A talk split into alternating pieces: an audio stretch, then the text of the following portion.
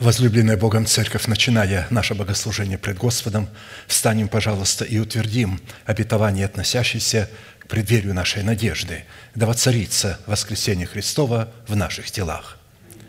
Дорогой Небесный Отец, во имя Иисуса Христа, мы благодарны имени Твоему Святому за вновь представленную привилегию быть на месте всем, которое очертила десница Твоя для поклонения святому имени Твоему. И ныне позволь наследию Твоему во имя крови завета подняться на вершины для нас недосягаемые и сокрушить всякое бремя и запинающий нас грех. Да будут прокляты в этом служении, как и прежде, все дела дьявола, болезни, нищета, преждевременная смерть, демоническая зависимость, всевозможные страхи, депрессии, разрушение, косность, невежество – все это да отступит от шатров святого народа Твоего. И ныне встань, Господи, на место покоя Твоего Ты и ковчег, могущества Твоего, и да облекутся святые Твои спасением Твоим, и да возрадуются пред лицом Твоим. Дай нам больше от Духа Твоего, пропитай нас Духом Твоим святым, позволь нам найти светлое лицо Твое. Я представляю это служение в Твои божественные руки, видя его рукою превознесенную, великий Бог, Отец и Дух Святой. Аминь. Да благословит вас Господь, можете садиться. Евангелие Матфея, глава 5, 45, 48 стихи. Да будете сынами Отца вашего Небесного, ибо Он повелевает солнцу своему, восходить над злыми и добрыми, и посылает дождь на праведных и неправедных. Итак, будьте совершенны, как совершен Отец ваш Небесный. Призванный к совершенству. Мы знаем, что это обетованная заповедь, призванная к совершенству – написанное у евангелиста Матфея и представленное нам в серии проповедей пастыря Аркадия, является наследием святых всех времен, и адресована эта заповедь Христом сугубо своим ученикам. А поэтому люди, не признающие над собой власти человека, посланного Богом, к наследию этой заповеди никакого отношения не имели и навряд ли смогут иметь. Итак, мы с вами остановились на назначении праведности Божьей в сердце человека, выраженной в способности – обличения своей сущности, нашего тела, нашей души и нашего духа, святую или же в избирательную любовь Бога. Колоссянам 3, 14, 15. «Более же всего облекитесь в любовь, которая есть совокупность совершенства, и да в сердцах ваших мир Божий, к которому вы и призваны в одном теле, и будьте дружелюбны». Исходя из данного изречения, владычество мира Божьего или же праведности Божьей в наших сердцах возможно только при одном условии. Если избирательная любовь Бога будет пребывать в наших сердцах, и мы будем облечены в избирательную любовь Бога. Характер избирательной любви Бога представлен Духом Святым в Писании в свете семи неземных достоинств, и они написаны во втором послании Петра, 1 глава, со 2 по 8 стих. Перечислим. Это добродетель, рассудительность, воздержание, терпение, благочестие, братолюбие и любовь. Мы с вами выяснили, что каждое из семи достоинств плода добродетели содержит в себе характеристики всех других достоинств, так как они проистекают друг из друга, дополняют друг друга, усиливают друг друга и подтверждают истинность друг друга – Данные достоинства являются нравственными совершенствами и талонами, присущими естеству Бога, и которые дарованы нам через Христа, и в которые мы с вами призваны обогатиться. А вот найти в, наслед... в наследование данных достоинств мы можем только через принятие Святого Духа как Господа и Господина нашей жизни, который будет выражаться в послушании нашей веры с маленькой буквы, вере Божьей с большой буквы. То есть две веры, наша вера с маленькой буквы, вера Божия с большой буквы должны между собой сотрудничать. И вот через наследование этих великих и драгоценных обетований мы делаемся причастниками божеского естества. Мы с вами также уяснили, что избирательная любовь Бога выражена в семи земных достоинствах и характеристиках, ничего общего не имеет и не может иметь с природной, толерантной человеческой любви, исполненной эгоизма, порока, корости и непостоянства. И в отличие от толерантной и эгоистической любви человека, избирательная любовь Бога отличается тем, что она наделена палящей ревностью Бога, Его всеведением, Его абсолютной мудростью, которую никоим образом невозможно использовать в своих порочных, корыстных и эгоистических целях. В силу этого именно сила избирательной любви Бога в формате семи неземных достоинств призвана разрушить державу смерти в нашем теле и на ее месте воцарить воскресение Христова в наших телах и облечь наши тела в воскресение Христова в лице нашего нового человека. Вспомним вкратце, что говоря о добродетели в избирательной любви Бога, мы установили происхождение и источник всякого добра. То есть это Бог. Бог является источником всякого добра в лице Отца, Сына и Святого Духа. В то время как рассудительность в избирательной любви Бога призвана давать нам распознание того, что хорошо или что худо, или же точнее, что Бог рассматривает добром, а что Он называет злом. И когда у нас есть эта рассудительность, и мы разобрались, что Бог называет добром и что Бог называет злом, мы переходим к третьей составляющей – воздержанность любви Божией в нас, которая дает нам силу избирать то, что Бог рассматривает добром, и отвергать то, что Бог рассматривает злом. А если конкретно, то четвертая составляющая терпения Христова в избирательной любви Бога основана на способности смотреть на то, что Бог рассматривает добром, и ждать с надеждою исполнения увиденного – и также дисциплина благочестия. Пятая составляющая в избирательной Бога призвана хранить себя неоскверненным от того, что Бог рассматривает злом, и светить Бога в своих сердцах и душах. Шестая составляющая братолюбия в избирательной Бога служит переходом из смерти в жизнь, потому что мы любим братьев, не любящие брата пребывают в смерти, написано.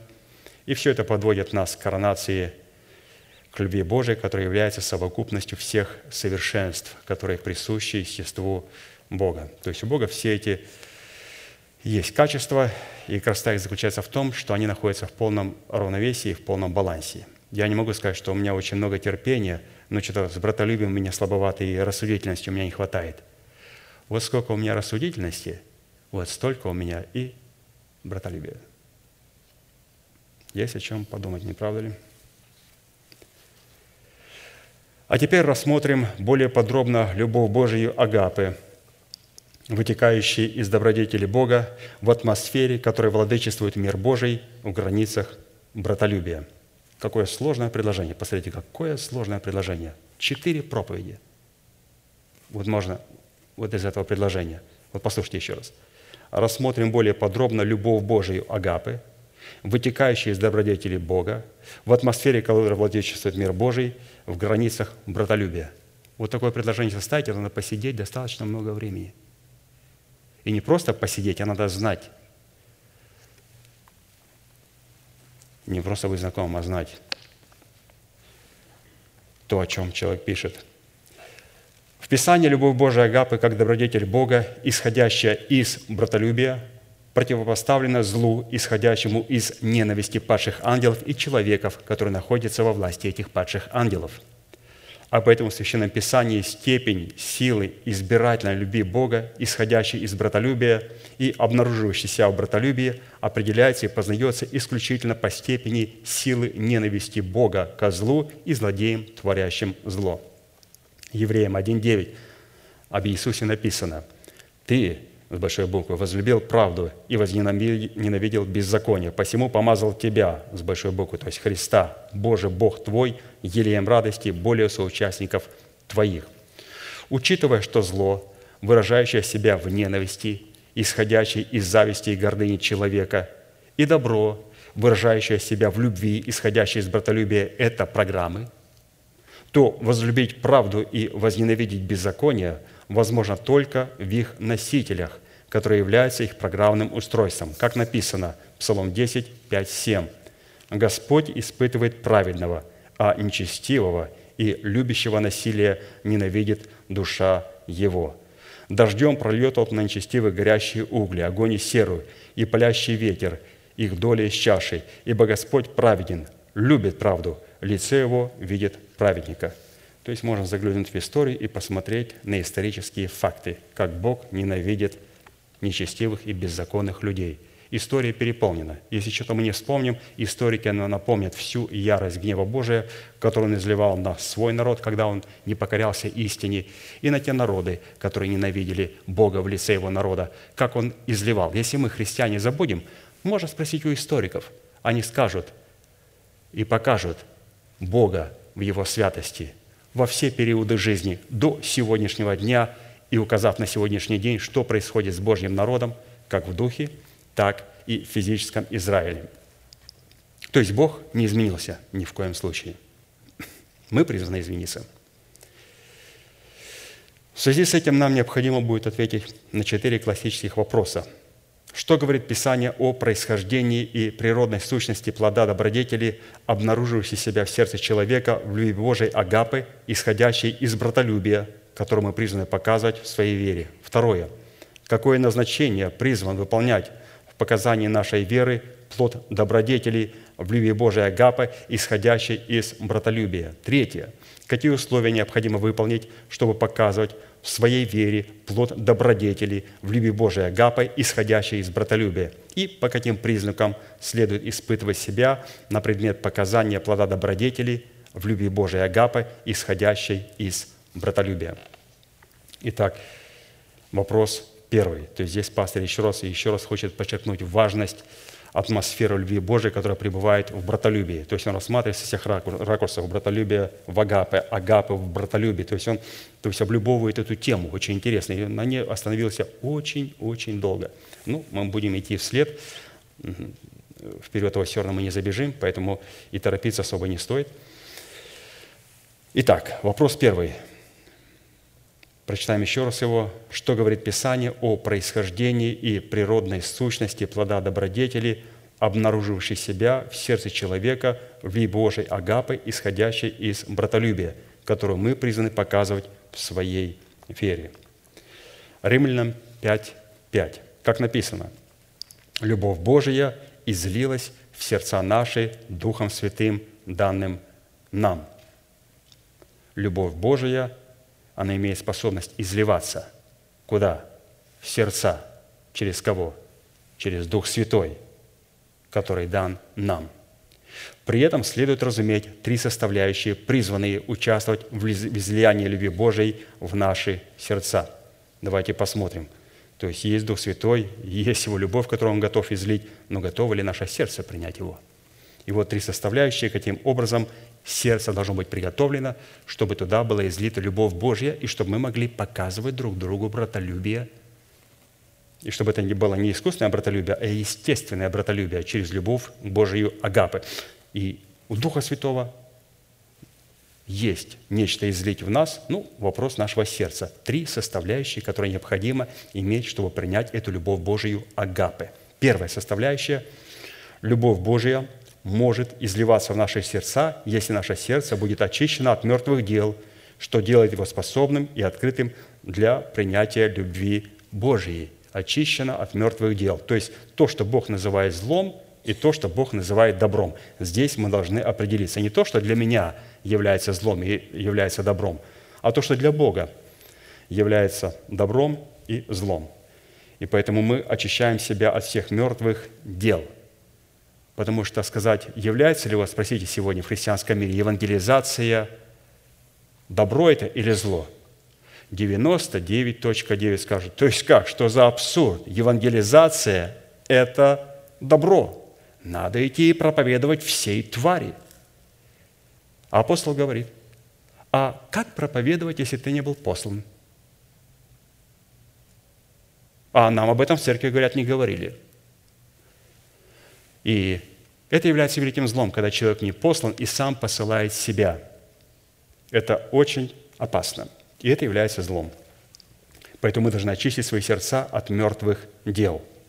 Вторая составляющая – Любовь Божия может изливаться в наши сердца, если наше сердце будет открытым для принятия Святого Духа в статусе Господа и Господина нашей жизни. И когда Он приходит в статусе не гостя, а господина, первое, что он говорит, пожалуйста, собирайте чемоданы. Завтра утречком уходим. Ну, у нас на Востоке так не требуется, хотя бы останься на время. Он говорит, у нас на Востоке как раз на небесах так и требуется.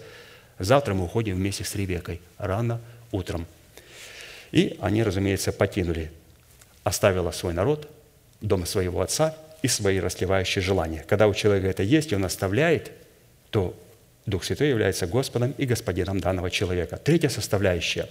Любовь Божия может изливаться в наши сердца не в формате чувств и не в чувствах, а в благовествуемых нам словам благодати, в информации, которую, обратившись, которые, обратившись в послание в исповедание веры Божией, призваны вести наши чувства к показанию любви Божией, как хороший наездник ведет своего коня под усы. То есть вот эти три составляющие нам необходимо иметь. То есть очистить свое сердце от мертвых дел, принять Святого Духа как Господа и Господина своей жизни и принять благовествуемые слова Божии, информацию, которую смогут вести за собой чувства. Далее читаем, раз мы говорим о том, что любовь Божия излилась, излилась, и Дух Святой излил любовь Божию, дальше а, пастор Аркадий дает конкретику – чтобы не оставить эту тематику абстрактной, конкретику, что когда Бог что-то изливает, Он изливает в формате благодати из своих уст. То есть, оказывается, изливается благодать, и вместе с благодатью изливается любовь Божия Агапы. О, об этом мы и поговорим сейчас. Псалом 44.3. «Ты прекраснее сынов человеческих, благодать излилась из уст твоих». Подождите, Дух Святой излил в сердца наши любовь. Как Он это делает? – благодать или же любовь изливается вместе с благодатью из уст Божьих. Извините, это приводит совершенно другой оттенок для нашей картины. Это, оказывается, не просто эмоции или чувства. Дух Святой, наполни меня. Он говорит, наполни меня, открой ушко, я буду наполнять тебя благодатью Божьей через благовествуемое Слово. И это есть тот формат и тот путь, через который Бог вливает любовь Божия Агапы в наше сердце через благовествуемое слово о благодати, Евангелие Царствия. Рассматривая любовь Божию, исходящую из братолюбия в сущности и достоинстве благодати Божией, мы не раз отмечали, что любовь Божья, изливающаяся в наши сердца в благодати Божией, это не какое-то абстрактное явление, которое нельзя дать какое-то, которому нельзя дать какого-то определения или какой-то конкретики, но любовь Божия изливается из уст Бога в благодати Божией в определенных и конкретных вещах. Вот давайте посмотрим семь определений благодати Божией, которые изливаются через уста Божии. Первое. Благодать Божия – это определенная совокупность всего того, кем является Бог. Что сделал для нас Бог? Кем являемся мы и что мы сделать должны со стороны, чтобы получить все то, что для нас приготовил Бог. Второе. Говоря о благодати. Благодать – это определенная и неизменная цель, к которой стремится Бог. Спросите у христианина, какая цель? У благодати есть цель. Благодать у Бога есть определенная и неизменная цель.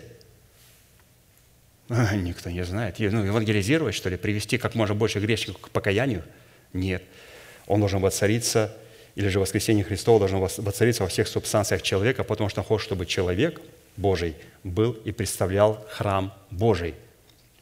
И он будет таковым, когда полностью в его духе, в душе и в теле воцарится воскресение Христова. То есть это была его изначальная цель.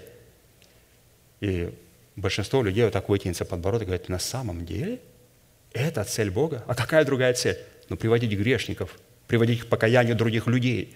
Нет. Привести к покаянию себя и воцарить воскресение Христова во всех трех субстанциях своего естества, чтобы его Величество мог себя комфортабельно чувствовать во мне. Друзья, наша цель, чтобы Его Величество чувствовал себя комфортабельно на планете Земля. Товарищи Глина, наша цель с вами, товарищи, братья и сестры Глина, красная, Адама, чтобы Его Величество чувствовал себя комфортабельно на планете Земля. Это неизменная цель. И это раскрывается через благодать. Мы говорим, благодать излилась, любовь излилась в формате благодати через уста. И теперь мы слышим, как любовь Божия к нам вливается в сердца. У Бога есть неизменные цели. Третье. Благодать – это определение всего того, что исходит от Бога.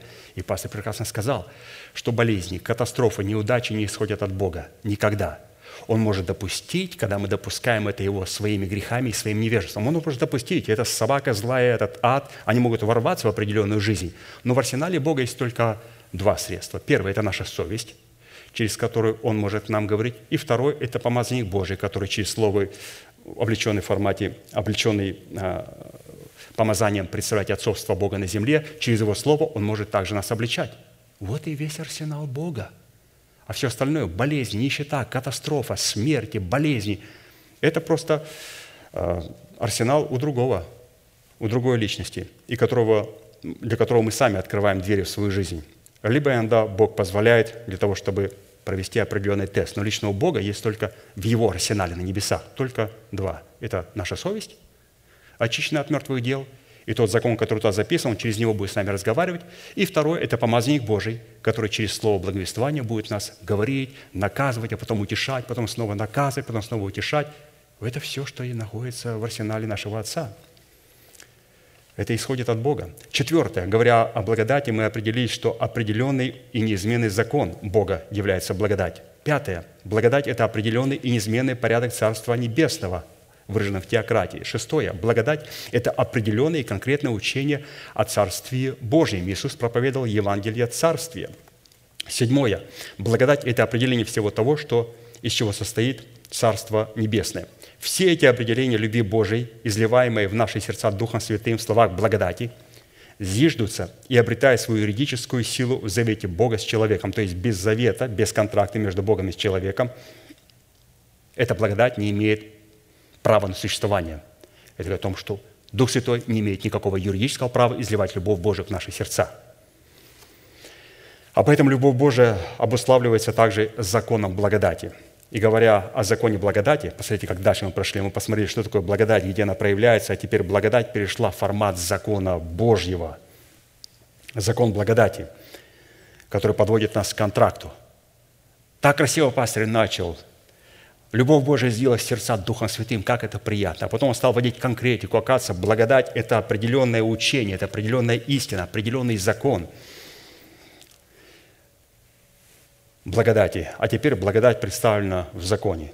Закон благодати, как мы слышали, проистекает из закона Моисеева – семь составляющих. Второе. Закон благодати противопоставляется закону Моисеева. Третье. Закон благодати возвеличивается на законом Моисея. Четвертое. Закон благодати отменяет закон Моисеев. Пятое. Закон благодати заменяет закон Моисеев. Шестое. Закон благодати независим от закона Моисеева. И седьмое. Мы ложим нокаут религиозный мир вместе с ветхим человеком. Закон благодати строже закона Моисеева. Так хорошо начали и полностью эмоции положены в нокаут. И вы хотите сказать, что вот через это изливается любовь Божия, когда вы мне сказали, что она изливается через благодать, которая строже закона Моисеева, именно через нее. На иврите слово «благодать» связано с наследием и происходит от корня глагола «обеспечить», «позаботиться» и «приготовлять», что указывает на то, что Бог посредством своей благодати, основанной на величии Нового Завета, заключенного с новым человеком, обеспечил, позаботился и приготовил человеку наследие в предвете полного спасения. То есть Бог посредством своей благодати, я тут подчеркнул, основанной на величии Нового Завета, который он заключает с новым человеком, с нашим сокровенным человеком. Новый Завет, Новый Завет, Новый Завет, Новый Завет, Новый Завет, Новый Завет заключается с новым человеком, с рожденным от Бога Духом. Бог заключил со мной Новый Завет. Не надо себя трогать. Не надо. С этим он не заключил Новый Завет. Вот это то, что мы трогаем, это надо вести в Новый Завет. Бог заключил Новый Завет, Новый Завет. Красиво написано – с новым сокровенным человеком, спасая его. Другие субстанции, душа и тело, находятся в смерти.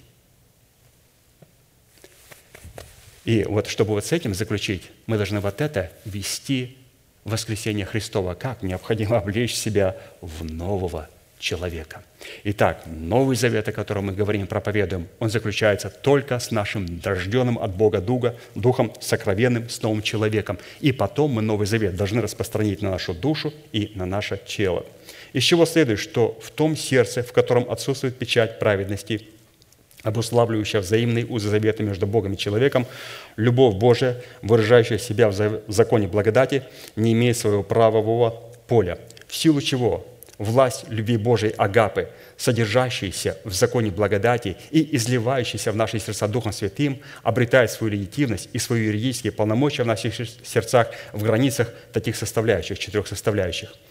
То есть очень красиво сказано, что любовь Божия Агапы – которая содержится в законе благодати, которая изливается в наши сердца Духом Святым, обретает свою легитимность и свои юридические полномочия в наших сердцах в границах составляющих. Первое. И когда мы прочитаем эти составляющие, мы говорим, Господи, это же начальные базовые истины.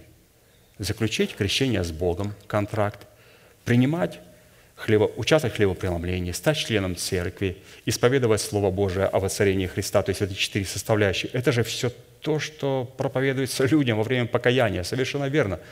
Потому что немногие этим пользуются. Люди сразу забывают эти составляющие, которые позволят им иметь юридическое право на благодать юридическое право на благодать. Мы сейчас говорим, святые, как получить юридическое право на благодать. Почему мы говорим о том, что надо получить юридическое право на благодать? Потому что мы согласились, что благодать – это закон благодати. Потому что, как мы слышим слово «закон», у закона есть юридические права. Мы приходим в суд, и там все на юридических правах, справочки, бланки, штампы правильные стоят, все правильно, красиво заполнено. Юридические права присутствуют там, где есть закон. Закон Божий присутствует там, где есть любовь Божия, а любовь Божия призвана излиться – но ей надо пройти вот через все вот эти лабиринты и найти свое место в нашем сердце. Итак, четыре составляющие, которые нам необходимы для того, чтобы получить юридическое право на благодать, чтобы любовь могла излиться в наши сердца. Первое. Во взаимном завете с Богом, заключенным в крещениях, в которых мы, соработаю с истиной Слова Божия Святым Духом, очистили совесть свою от мертвых дел посредством исповедания веры сердца, погрузились в смерть Господа – Марка 16, 16. «Кто будет веровать и креститься, спасен будет, а кто не будет веровать, осужден будет». При этом конечная цель, которую преследует крещение во имя Иисуса Христа, то есть это должны знать все те, кто подготовились к крещению водою, что конечная цель крещения во имя Иисуса Христа, которая включает в себя крещение Духом Святым и огнем, состоит в воскресении Христовом, которое призвано стать прямым результатом имеющегося у нас крещения – Римлянам 6, 3, 4. «Неужели не знаете, что все мы, крестившиеся во Христа Иисуса, в смерть Его крестились? Итак, мы погребли с Ним крещением смерть, дабы как Христос воскрес из мертвых славы Отца, так и нам ходить в обновленной жизни».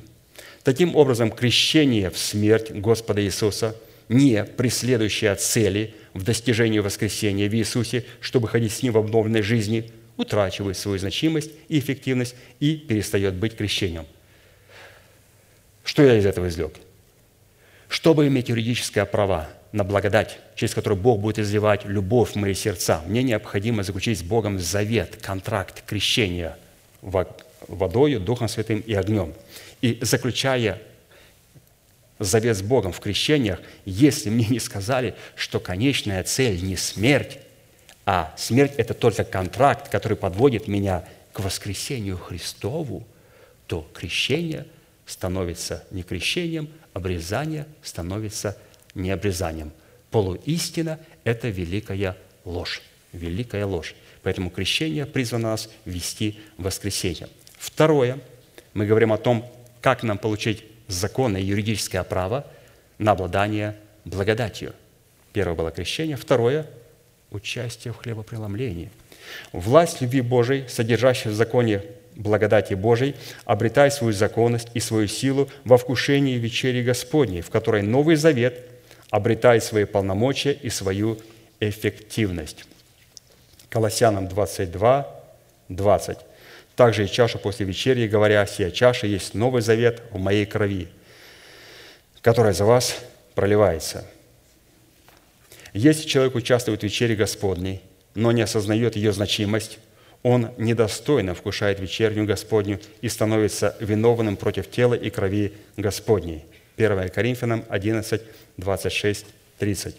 «Ибо всякий раз, когда вы едите хлеб сий и пьете чашу сию, смерть Господню возвещаете, доколе Он придет. Посему, кто будет есть хлеб сий или пить чашу Господню недостойно, виновен будет против тела и крови Господней.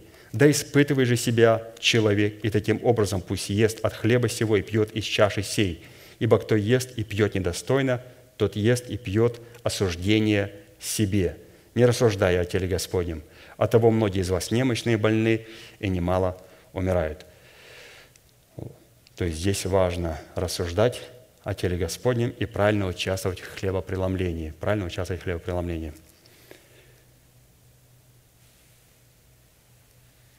Иисус не допускал вообще посторонних людей на хлебопреломление. Если посторонние люди пребывали или же получали доступ на хлебопреломление, то в этом хлебопреломлении Он в них вкладывал дьявола и сатану. Хлебопреломление – это только для избранных. Только для избранных, детей Божьих, для христиан, для избранного Богом остатка, но не для званых. Званые не понимают – Писание надо рассуждать. Вот посмотрите, что сделали званые. Когда он предложил им есть свою плоть и пить свою кровь, практически он предложил им участвовать в хлебопреломлении. Они оставили его. И апостол подошел и сказал, тебя все оставили. Он говорит, не хотели ли и вы отойти от меня? Он говорит, нет. Нам не к кому идти. Ты имеешь глагол вечной жизни. Потом попозже Петр наверняка спрашивал, Господи, почему ты так грубо им сказал? евреям, мы же не пьем человеческой крови и не едим человеческого мяса. Если бы ты красиво сказал, как на вечере, когда сидел с двенадцатью, и мало того, одного ты в одного положил дьявола с этим куском, когда спросил за апостолов, Господи, кто предаст тебя? Смотри, кому я обмакнув, подам. Обмакнув,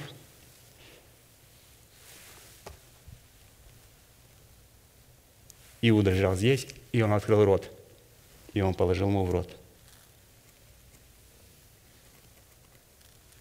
Иуда проглотил, поправил свой костюмчик, встал с вечери и ушел.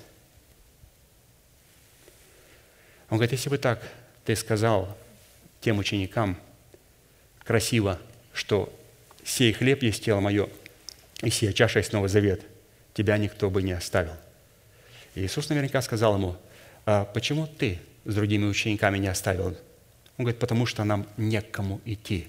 Он говорит, а тем людям, которые следовали за мною, было кому идти. Лисицы имеют в их сердцах норы, и птицы – гнезда.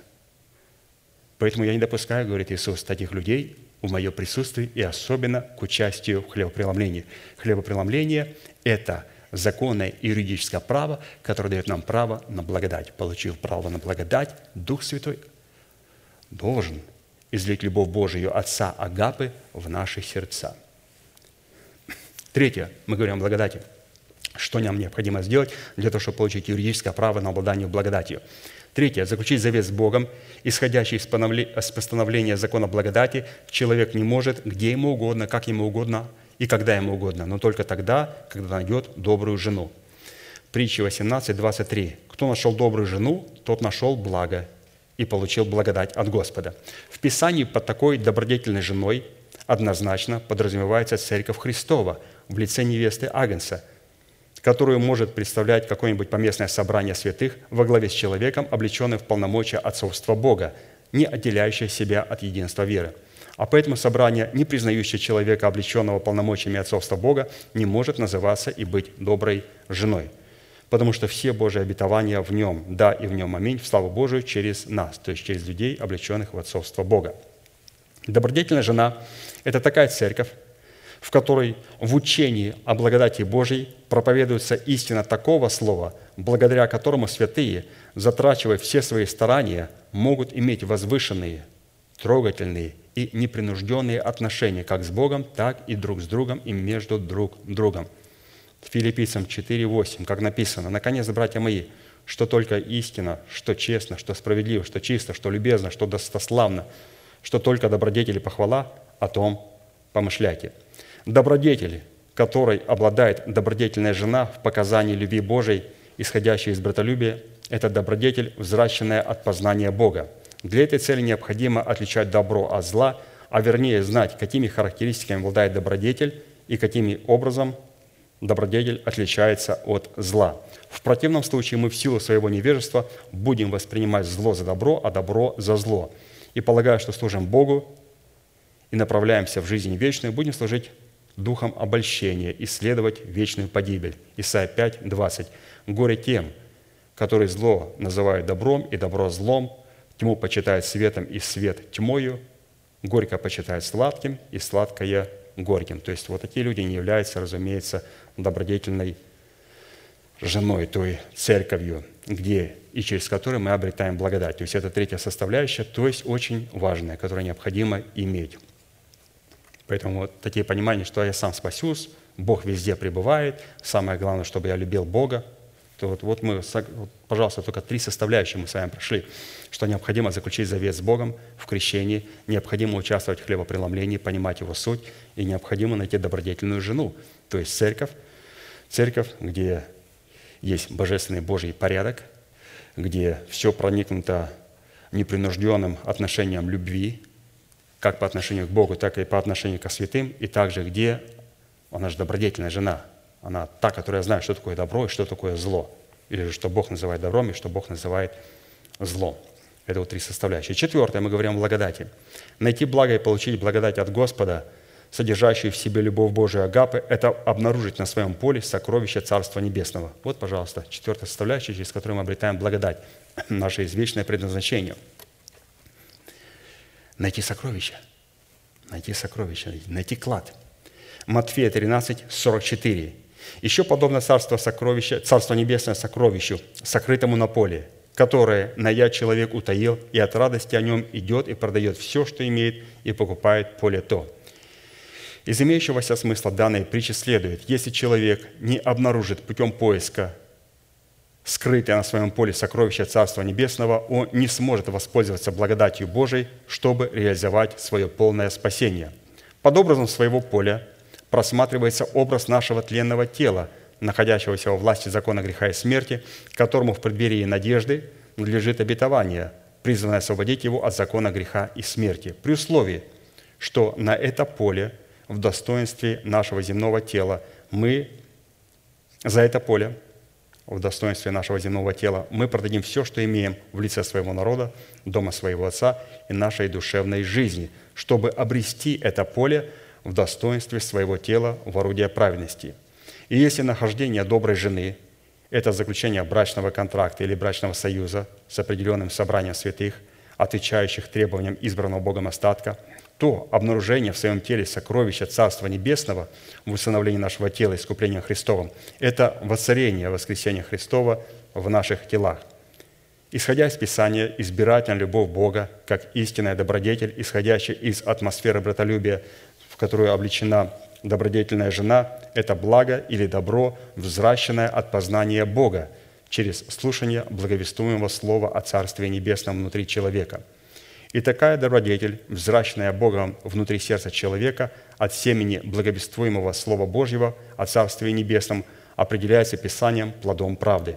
А посему, чтобы понять в своем себе природную сущность любви Бога, исходящую из братолюбия, нам необходимо будет вспомнить, что и кого любит Бог, и что и кого ненавидит Бог. Потому что только любя то, что любит Бог, и ненавидя то, что ненавидит Бог, мы сможем исполниться всею полнотою Бога и выразить в своей вере реакцию Бога на добро и на зло.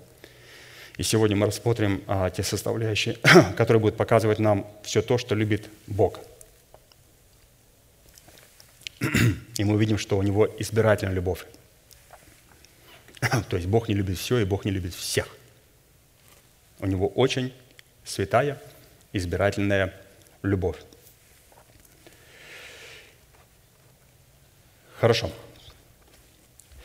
Первое. Избирательная любовь Бога, вытекающая из добродетели Бога, в атмосфере которой владычествует мир Божий, в границах братолюбия, по своей искренней природе, любит миловать кающихся грешников. То есть Бог любит кающихся грешников, то есть тех детей Божьих, которые каются.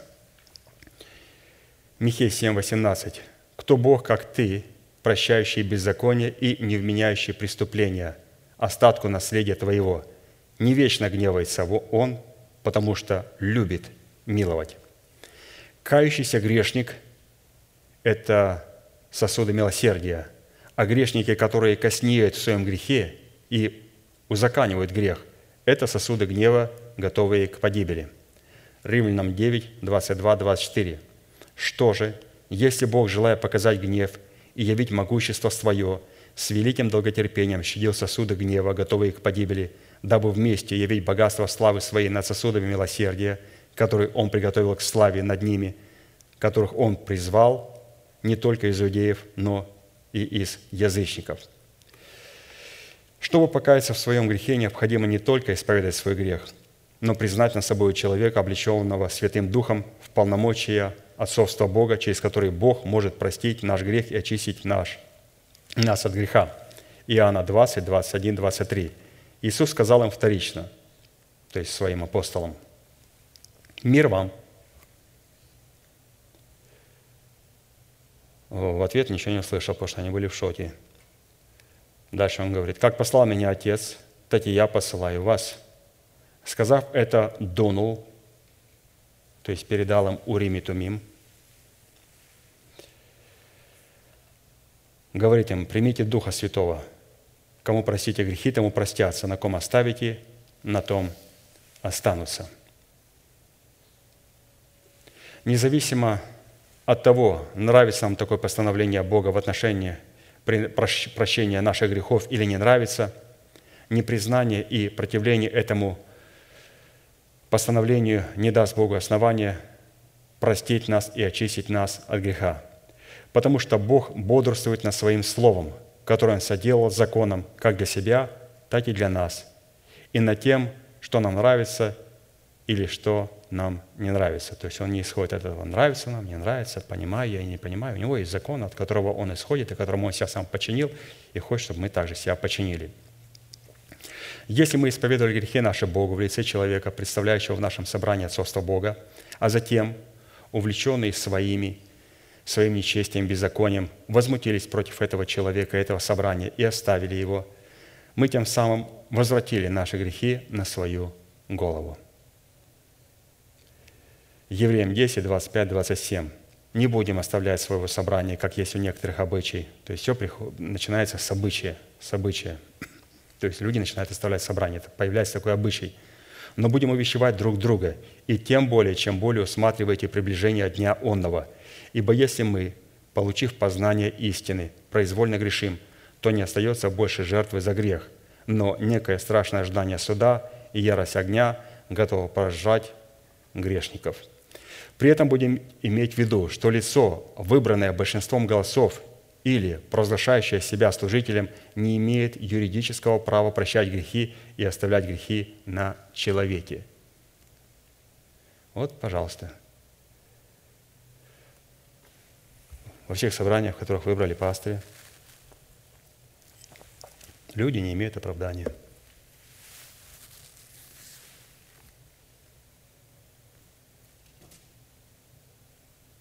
Потому что Дух Святой, ну, не донул – в этого человека не сказал, как послал меня Отец, так и я посылаю.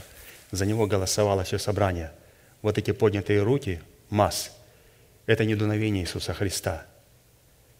И потом этими руками, которые голосовали, не будут бить друг друга в преисподней.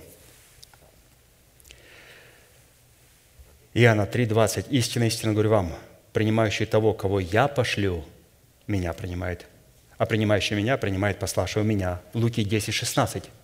«Слушающий вас – апостолы, меня слушает. И отвергающий вас, апостолы, меня отвергается. Отвергающий меня, отвергается пославшего меня». Это была первая составляющая. Следующее. Избирательная любовь Бога, вытекающая из добродетелей Бога, в атмосфере которой владычествует мир Божий, в границах братолюбия по своей искренней природе, любит сироту, вдову и пришельца. То есть мы говорим о том, избирательная любовь, кого она любит. То есть любит кающегося грешника, а теперь она любит сироту, вдову и пришельца. Второзаконие 10, 18, который дает суд сироте и вдове и любит пришельца, и дает ему хлеб и одежду. Нам уже достаточно хорошо известно, что образ сироты, вдовы и пришельца – это образ, обуславливающий состояние человека, который силой креста Христова отделил себя от своего народа, от дома своего отца и от расливающих вожделений своей души. Любить такого человека или же давать ему суд – это поддерживать его в молитвах, благотворить ему в нуждах и защищать его от его врагов. То есть таких людей надо ценить. Сироту, вдову и пришельцев. Но такими являемся мы, и поэтому давайте ценить друг друга. Продолжаем дальше говорить. Избирательная любовь, кого она любит.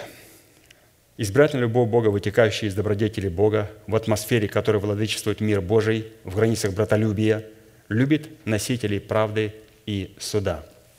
Псалом 32, 5. «Бог любит правду и суд. Милости Господней полна земля». То есть, если у меня будет правда и суд в сердце, то милость покроет всю мою землю, все мое естество. Почему?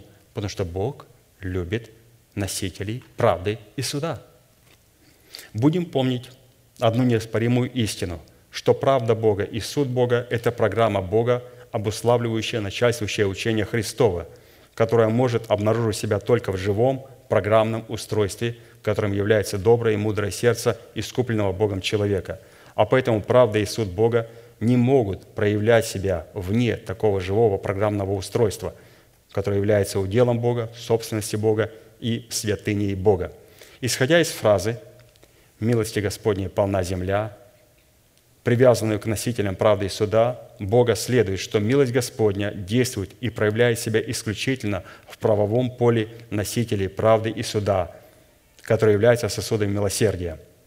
Как таковое правосудие Бога в первую очередь состояло в том, чтобы являть милость в защите невиновного, когда он будет подвергаться обвинениям относителей нечестия и беззакония – и обвинять нечестивых и беззаконных, чтобы дать справедливое возмездие как одним, так и другим. Псалом 97, 9. «Падут подле тебя тысячи и десять тысяч одесную тебя, но к тебе не приблизится. Только смотреть будешь очами твоими и видеть возмездие нечестивым, ибо ты сказал, Господь, упование мое, Всевышнего избрал ты прибежищем твоим». Далее следует иметь в виду, что Бог являет свою милость в защите прав невиновных от нечестивых и беззаконных людей в среде святых, через человеков, облеченных полномочиями Его суда, который исполненный и уполномоченный производить суд, писанный посредством исповедания веры Божией, запечатленный и пребывающий в их сердцах. То есть Бог защищает невиновных в Церкви Божьей от нечестивых и беззаконных, когда святые, в сердце у которых есть правда и суд, начинают молиться и исповедовать Слово Божие. Прекрасно. Бог защищает невиновных от нечестивых и беззаконных, когда люди, облеченные полномочиями Его суда, потому что у них в сердце написано «правда и суд Божий», начинают исповедовать суд Божий, записанный в их сердцах – Притча 18, 21, 22. «От плода уст человека наполняется чрево его, произведением уст своих он насыщается, смерть и жизнь во власти языка, и любящие его вкусят от плодов его». Исповедание веры Божией, пребывающей в сердце, это всегда произведение правды, выражающее себя в святости и в постоянном освящении. Исповедание веры, которое пребывает в сердце – исповедание тех слов, которые пребывают в моем сердце, записаны в моем сердце, это всегда произведение правды. На них стоит штамп «Правда Божия», сделано правдой Божией, и они будут выражать себя вся в святости и в освящении. А вот исповедание веры Божией, которое отсутствует в нашем сердце, а присутствует только в Библии, это всегда произведение неправды – на таких словах и молитвах стоит штамп «лжец», «обманщик», «неправедный человек». И выражает это все себя в нечестии и в постоянном осквернении своего естества. То есть такие молитвы оскверняют человека. Откровение 22, 11, 12. «Неправедный пусть еще делает неправду, нечистый пусть еще сквернится, здесь думаем, наркоман пусть еще занимается своими наркотиками, алкоголик пускай пьет свои напитки алкогольные. Нет. Человеку, у которого нет в своем сердце правды Божьей, пускай молится, пускай продолжает лгать. А вот праведный дотворит правду еще, и святой да освящается еще. Человек, у которого написан закон Божий в сердце, пускай он еще молится и освящается еще – все гряду скоро, и возмездие мое со мною, чтобы воздать каждому по делам его и по словам его». Подводя итог данной составляющей, следует, что Бог любит сосуды милосердия, потому что они являются носителями Его правды и Его суда в исповеданиях веры своего сердца. Далее мы говорим о том, кого Бог любит. То есть Он любит тех, как мы слышали, кто и обладает правдой и судом, и Он покрывает их землю, их тела милостью. Следующее, избирательного Бога вытекающая из добродетели Бога, в атмосфере, которой владычествует мир Божий, в границах братолюбия, по своей природе любит свой святой народ, который находится в его руке и припал к стопам его, чтобы внимать его словам. Второзаконие 33, 3. «Истинно Он, Господь, любит народ свой.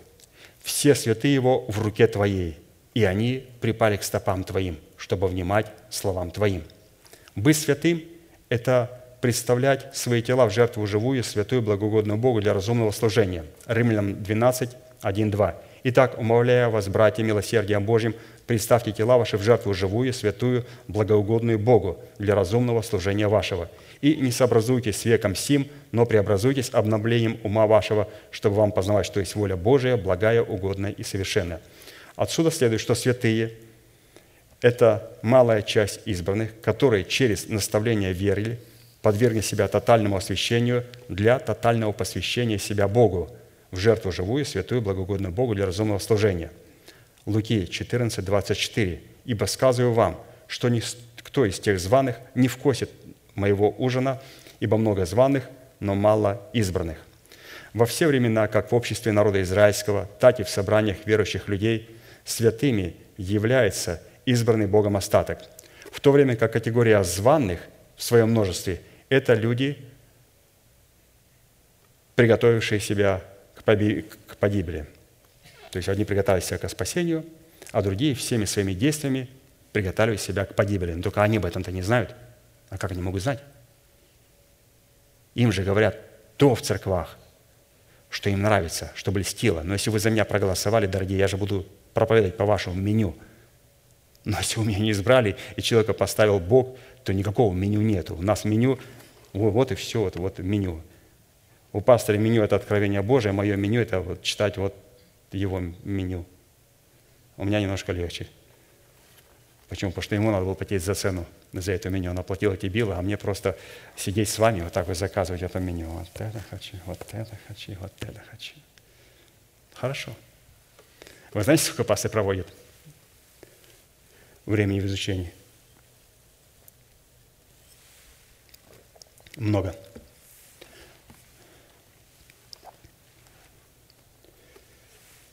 Очень много.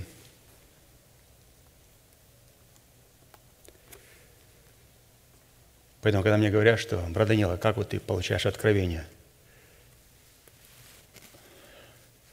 Капи, принт – беру, читаю и молюсь. А независимое откровение, у меня это независимых откровений, нету. У меня нету независимых откровений. Я говорю, на, бери. Зачем ты тратишь время?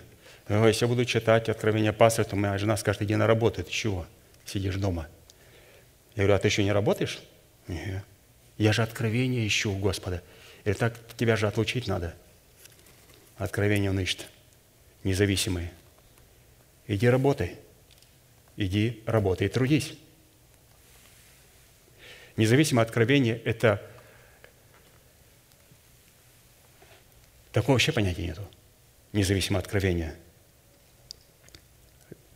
Люди, которые используют независимое откровение, это просто бизнесмены в церкви. Нельзя этим заниматься. Надо с трепетом относиться к тому, что если бы если мы знали, сколько здесь сложного труда – сколько здесь сложного труда, то мы бы, э, как говорится, относились с почтением. Итак, стопами Бога являются стопы святых, которые облечены Святым Духом в отцовство Бога, чтобы они могли благовествовать Евангелие Царствия. А посему припасть к стопам Бога – это через наставление вере, приготовить сердце свое более к слышанию слова, нежели к жертвоприношению. Приготовить свое сердце к слышанию благовествуемого слова – это припасть к стопам Бога, чтобы призвать Бога. Римлянам 10, 13, 17. «Ибо всякий, кто призовет имя Господня, спасется. Но как призывать того, в кого не уверовали? Как веровать в того, ком не слыхали? Как слышать без проповедующего? Как проповедовать, если не будет посланы? Как написано, как прекрасны ноги благовествующих мир, благовествующих благое. Но не все послушались благовествования, то есть не все захотели припасть к ногам. Но не все послушались благовествования, ибо Исаия говорит, «Господи, кто поверил слышанному от нас? Господи, кто захотел припасть к ногам Твоим, чтобы слышать Слово Божие, которое мы имеем? Итак, вера от слышания, а слышание от Слова Божия, которое находится в людях, которые имеют зависимые от Бога откровения. Исходя из вышесказанного следует, если человек не признает над собой власти человека, облеченного полномочиями отцовства Бога, то он уже припадает не к стопам Бога, а к своим собственным стопам, или же к стопам подобных ему противников Бога. Далее, избирательная любовь Бога. Мы говорим о том, что кого любит Бог. Избирательная любовь Бога, вытекающая из добродетели Бога, в атмосфере которой владычествует мир Божий, в границах братолюбия, отверзает очи слепым. Почему? Она любит слепых. Отверзает очи слепым, восставляет согбенных и любит праведных, идущих путем правды. Псалом 145, 8. Господь отверзает очи слепым. Господь восставляет согбенных. Господь любит праведных. И при том все эти категории, люди, которым Он отверзает очи, согбенные, которых Он восставляет, и праведные, это все праведные. Это все праведные, которых Он любит. В данном случае представлена, представлена особая категория людей праведных, которые при рождении от семени слова истины, когда родились свыше, рождаются слепыми и согбенными – когда мы рождаемся свыше, и у нас спасается только субстанция духа, мы рождаемся слепыми и согбенными. Вот так в физическом мире. Мы рождаемся слепыми, и мало того, когда мы начинаем видеть, мы начинаем видеть все кверх ногами. Нам надо, чтобы кто-то нам перевернул наше мышление, поставил с головы на ноги. Именно по этому признаку следует отличать категорию избранного Богом остатка от категории званых, которые не признают себя слепыми и которые такими никогда не были. Они сразу родились зрячими – Иоанна 9, 39, 41. «И сказал Иисус, на суд пришел я в мир сей, чтобы невидящие видели, а видящие стали слепы». Услышав это, некоторые из фарисеев, бывших с ним, сказали ему, «Неужели и мы слепы?» Иисус сказал им, «Если бы вы были слепы, то не имели бы на себе греха. Но как вы говорите, что вы видите, то грех остается на вас». Из имеющейся фразы «Если бы вы были слепы, то не имели бы на себе греха, но как вы говорите, что видите, то грех остается на вас», следует, что категория слепорожденных людей от семени слова истины называется праведными, потому что Бог не вменяет им греха. То есть, когда человек рождается слепорожденными, он признает свою слепорожденность. Я слепой, я нуждаюсь, чтобы кто-то мне открыл глаза. В то время как категория людей, не признающих себя слепыми, остается во грехе и сберегается Богом для погибели. Праведность, то есть Иисус говорил, что если человек рождается свыше, и он никогда не был слепым, а постоянно зрячим, то Писание говорит, что на нем остается грех. На нем остаются все-все-все грехи. То есть мы рассматриваем вот эту слепоту в положительном ее аспекте. Есть слепота совершенно другая. Это отрицательный аспект, когда слепой ведет слепого, и оба попадают в яму. Но мы говорим, когда слепого ведет видящий человек. Вот это правильная слепота. Когда слепорожденный кричит, «Иисус, сын Давидов, помилуй меня!» Он говорит, «Что ты хочешь? Я слепой, я хочу видеть». Он говорит, «Слава Богу! Таким, как ты, не вменяется грех». В то время как категория людей, признающих себя слепыми, остается в грехе и сберегается Богом для погибели. Праведность избранного Богом остатка определяется по послушанию их веры, вере Божьей в благовествуемом слове о Царстве Небесном – которое призвано избавить их души от греха и смерти и установить их тела искуплением Христовым. Нечестие людей, входящих в категорию званых, состоит в том, что они отказываются признавать, что их душа, живущая в их смертных телах, находится во власти преисподней, и что они не имеют нужды в спасении своей души от власти преисподней – то есть они говорят, что мы спасены. О чем вы говорите? Спасать душу, спасать тело. Да мы спасены уже в то время, когда эти две субстанции находятся еще в смерти, и мы спасены в надежде. Единственное, что у нас дух спасен, а все остальные субстанции находятся в надежде. И можно сказать, ну, а что-то переживать? Самое главное, дух спасен, понимаешь? Дух спасен. Все. Нет. Бог исходит только одной субстанции, которая называется душа. Вот в чем уникум. У нас есть дух, душа и тело. Бог спасает дух, но наша вечность зависит от души.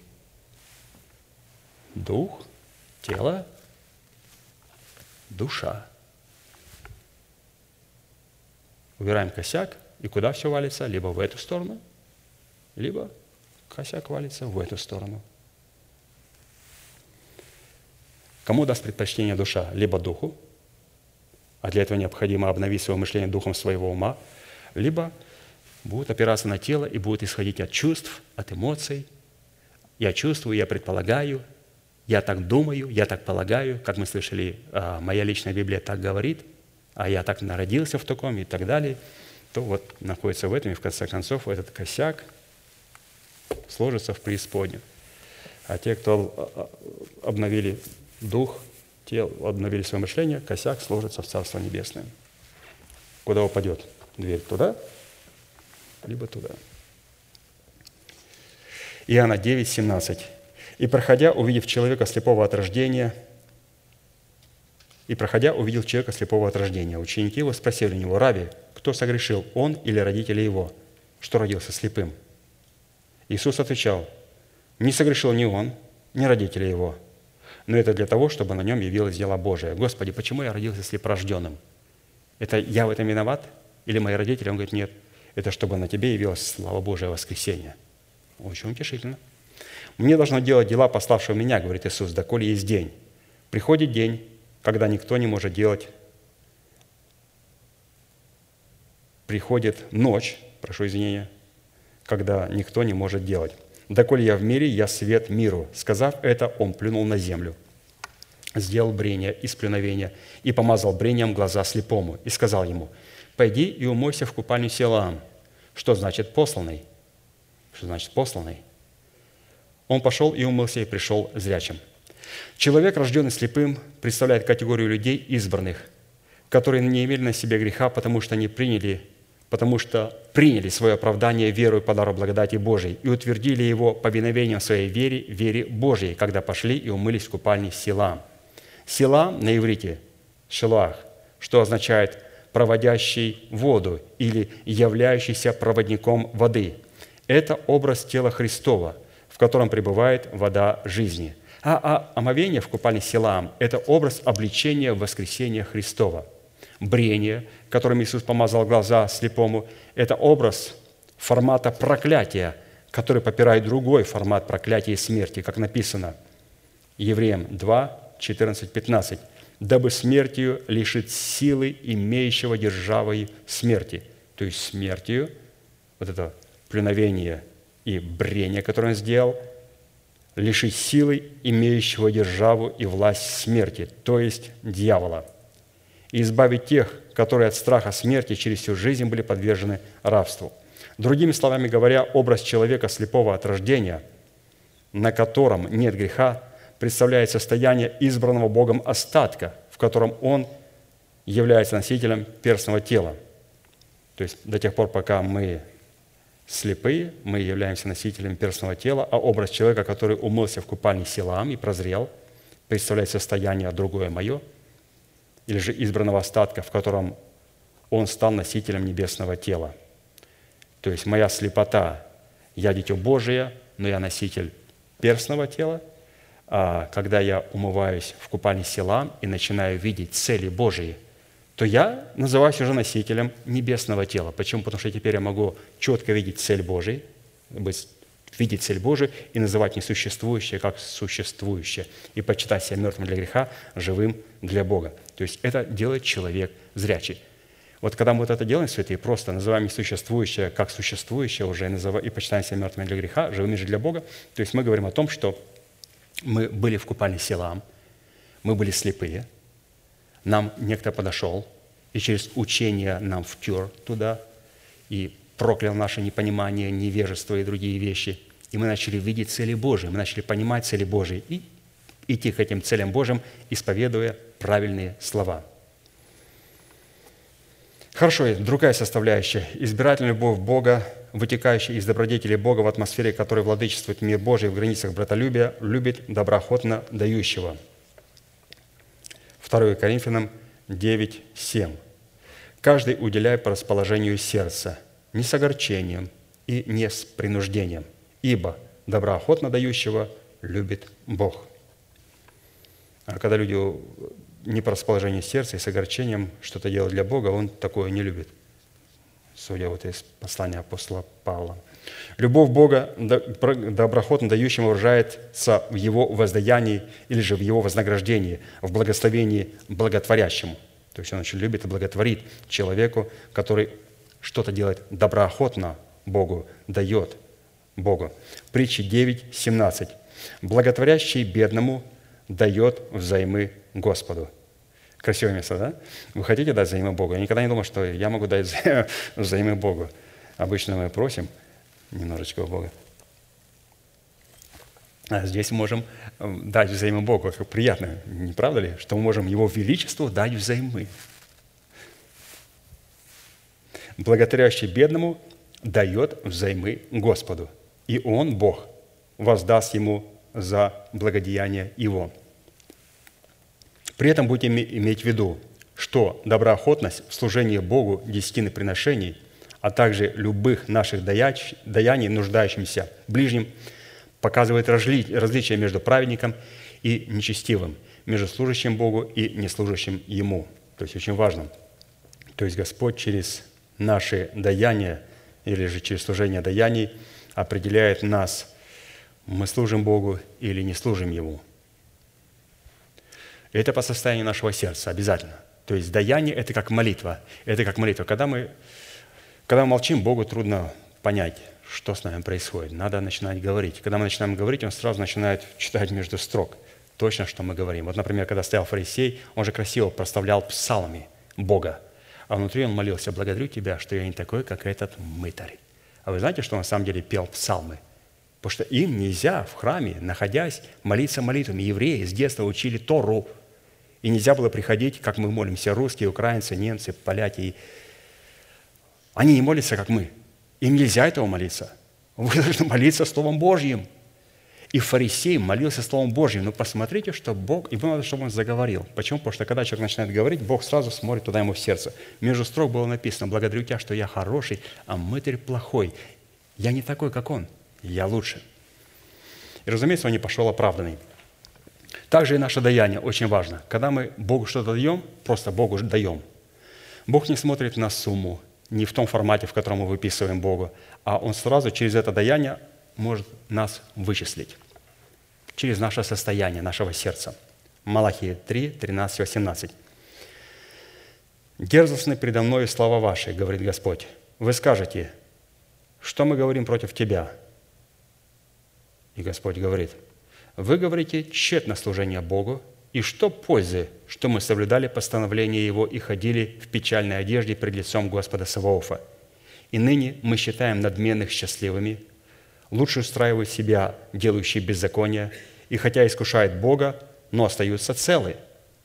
Но боящиеся Бога говорят друг другу, внимает Господь и слышит это, и перед лицом Его пишется памятная книга о боящихся Господа – и чтущих имя Его, и они будут моими, говорит Господь Савов, собственностью моею, в тот день, который я соделаю, и буду миловать их, как милует человек сына своего, служащего ему.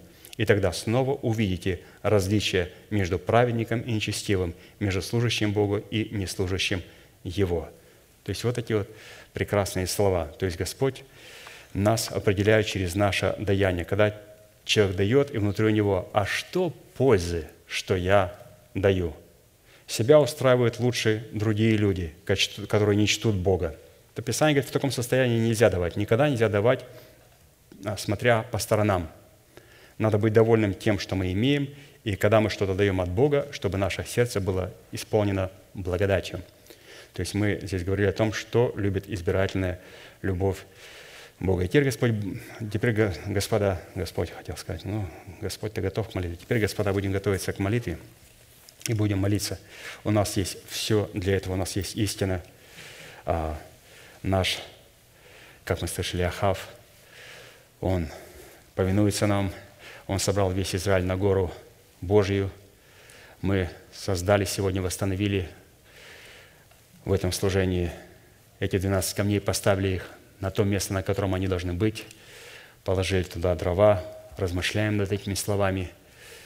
Все это мы покрываем исповеданием и 12 ведрами, приносим тельца и ожидаем, конечно же, ответа от Господа. И Господь даст свой ответ, обязательно Он даст свой ответ в огне. Будьте благословенны.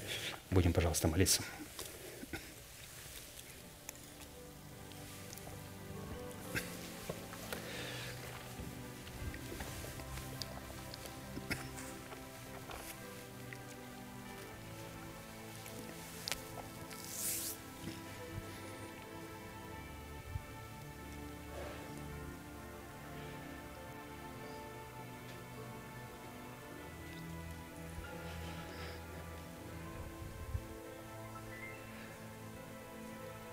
Дорогой Небесный Отец, во имя Иисуса Христа мы благодарим Тебя за великую привилегию находиться на месте, которое очертила десница Твоя для поклонения Твоему святому имени.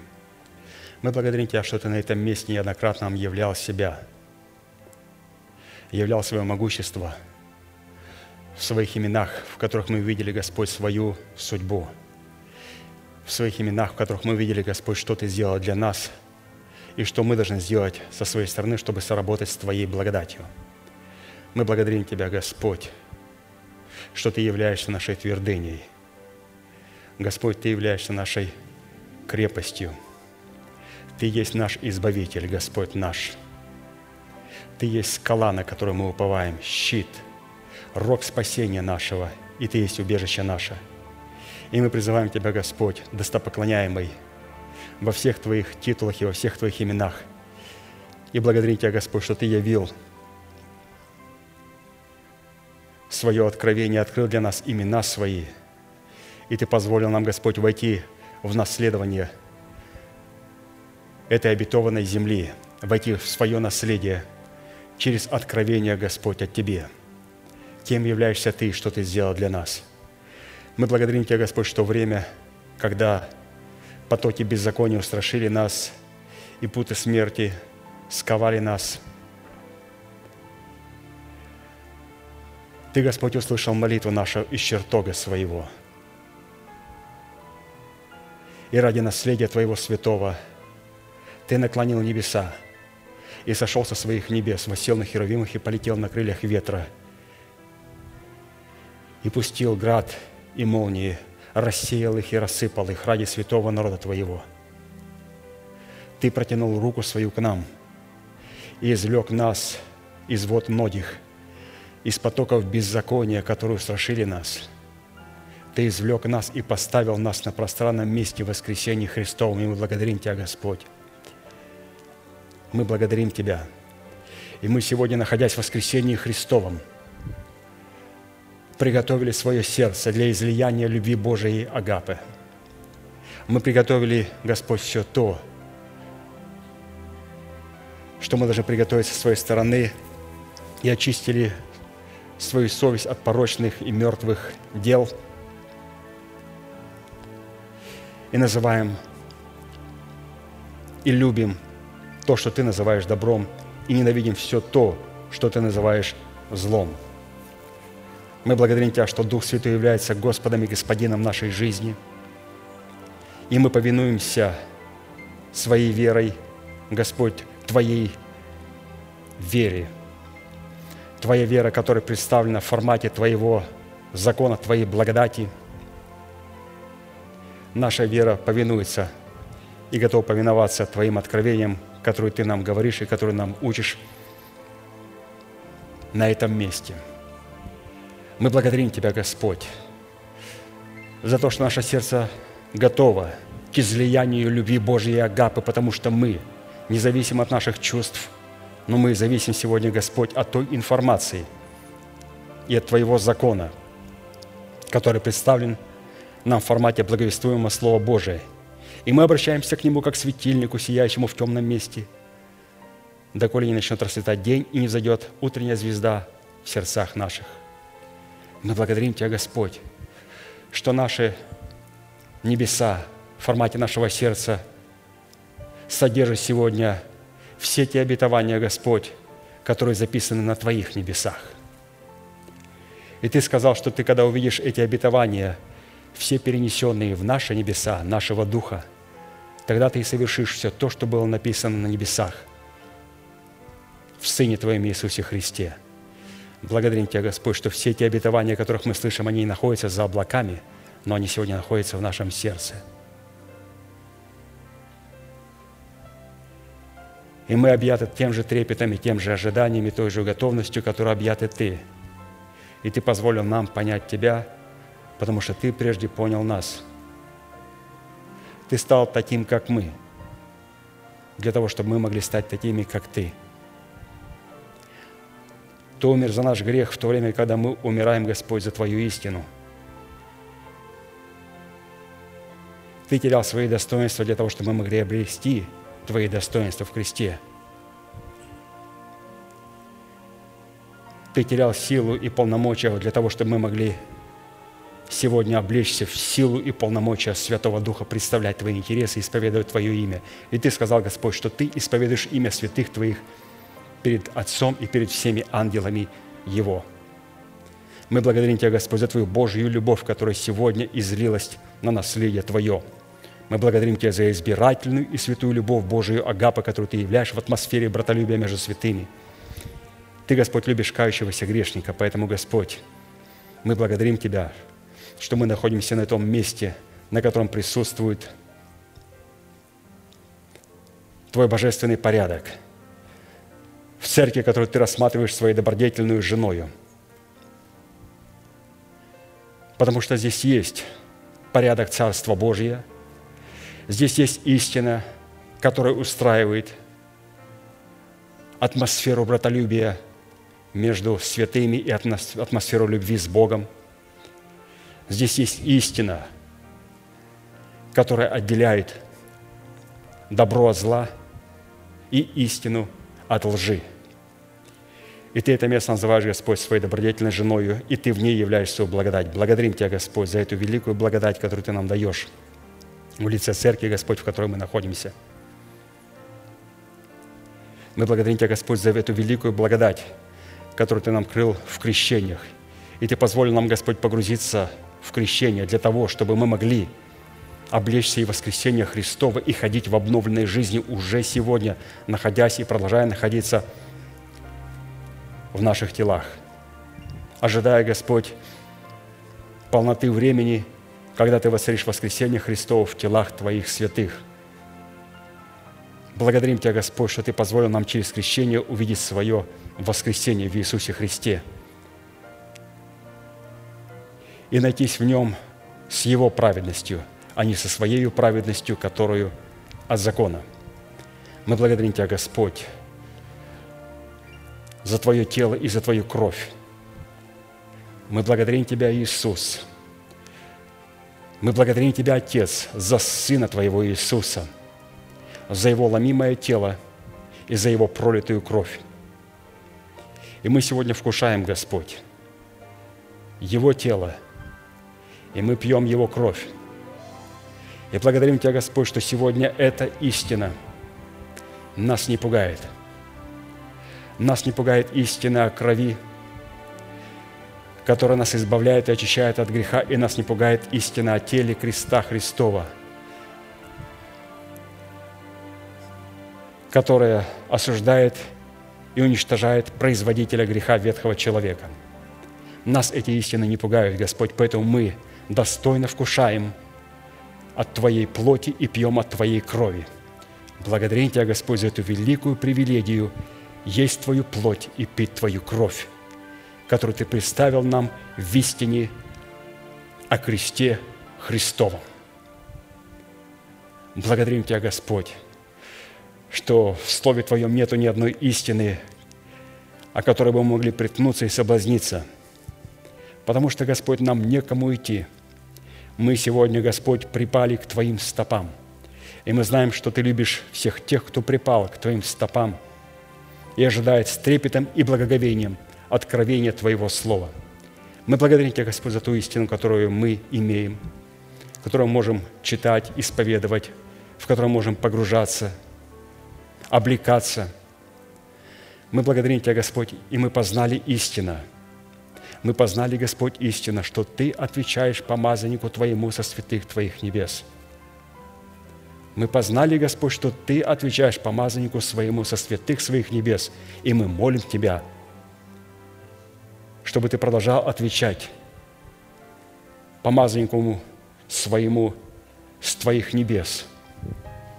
А мы, Господь, будем приготавливать свои небеса, свой дух и свое сердце для принятия тех обетований, которые Ты приготовил, чтобы поместить их и разместить и утвердить на своем собственном небослоне своего духа – чтобы, когда придет время исполнения всех Твоих обетований, чтобы наш небосклон был наполнен Твоими обетованиями.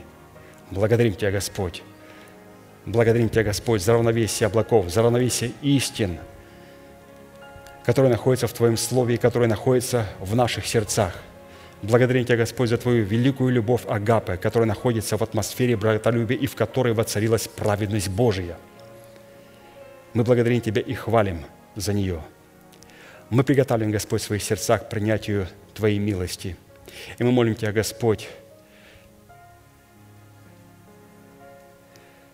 и возвышаем Тебя в Твоем законе благодати.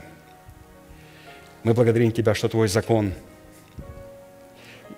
исходит из закона Моисеева, превозносится над законом Моисеева, устраняет закон Моисеев, и он строже закона Моисеева – и мы благодарим Тебя, Господь, что все эти составляющие относятся лично к каждому из нас, они относятся ко мне. Поэтому, Господь, мы призываем Твою строгость в формате Твоего Слова, потому что это все, что есть в Твоем арсенале.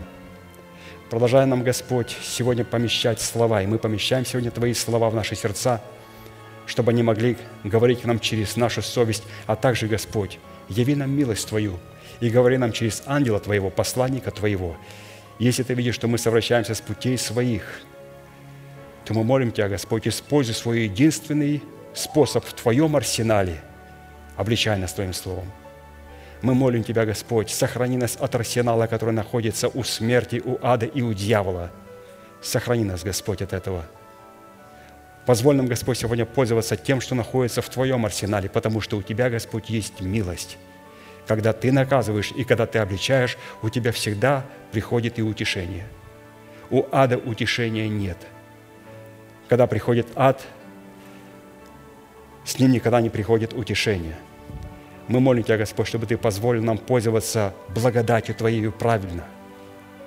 И мы принимаем, Господь, то Слово, которое сегодня нас обличает, исправляет, наставляет, возвещает нам будущее, и мы правильно относимся к Нему и благодарим Тебя за Него – чтобы не допустить смерти и аду, открыть Авадон и открыть свою преисподнюю, которая готова уже вскоре открыться для этого мира.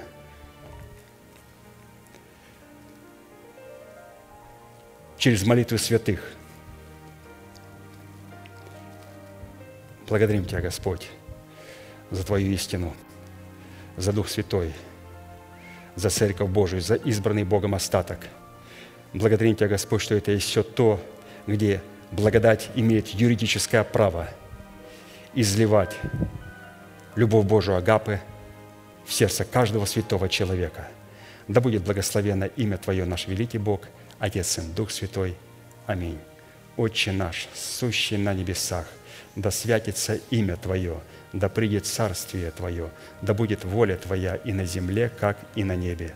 Хлеб наш насущный – подавай нам на каждый день, и прости нам долги наши, как и мы прощаем должникам нашим. И не веди нас во искушение, но избавь нас от лукавого, ибо Твое есть царство и сила и слава во веки. Аминь. Закончим нашей неизменной манифестацией. Могущему же соблюсти нас от падения и поставить пред славою Своею непорочными в радости, единому, премудрому Богу, Спасителю нашему – через Иисуса Христа, Господа нашего, слава и величие, сила и власть прежде всех веков, ныне и во все веки. Аминь.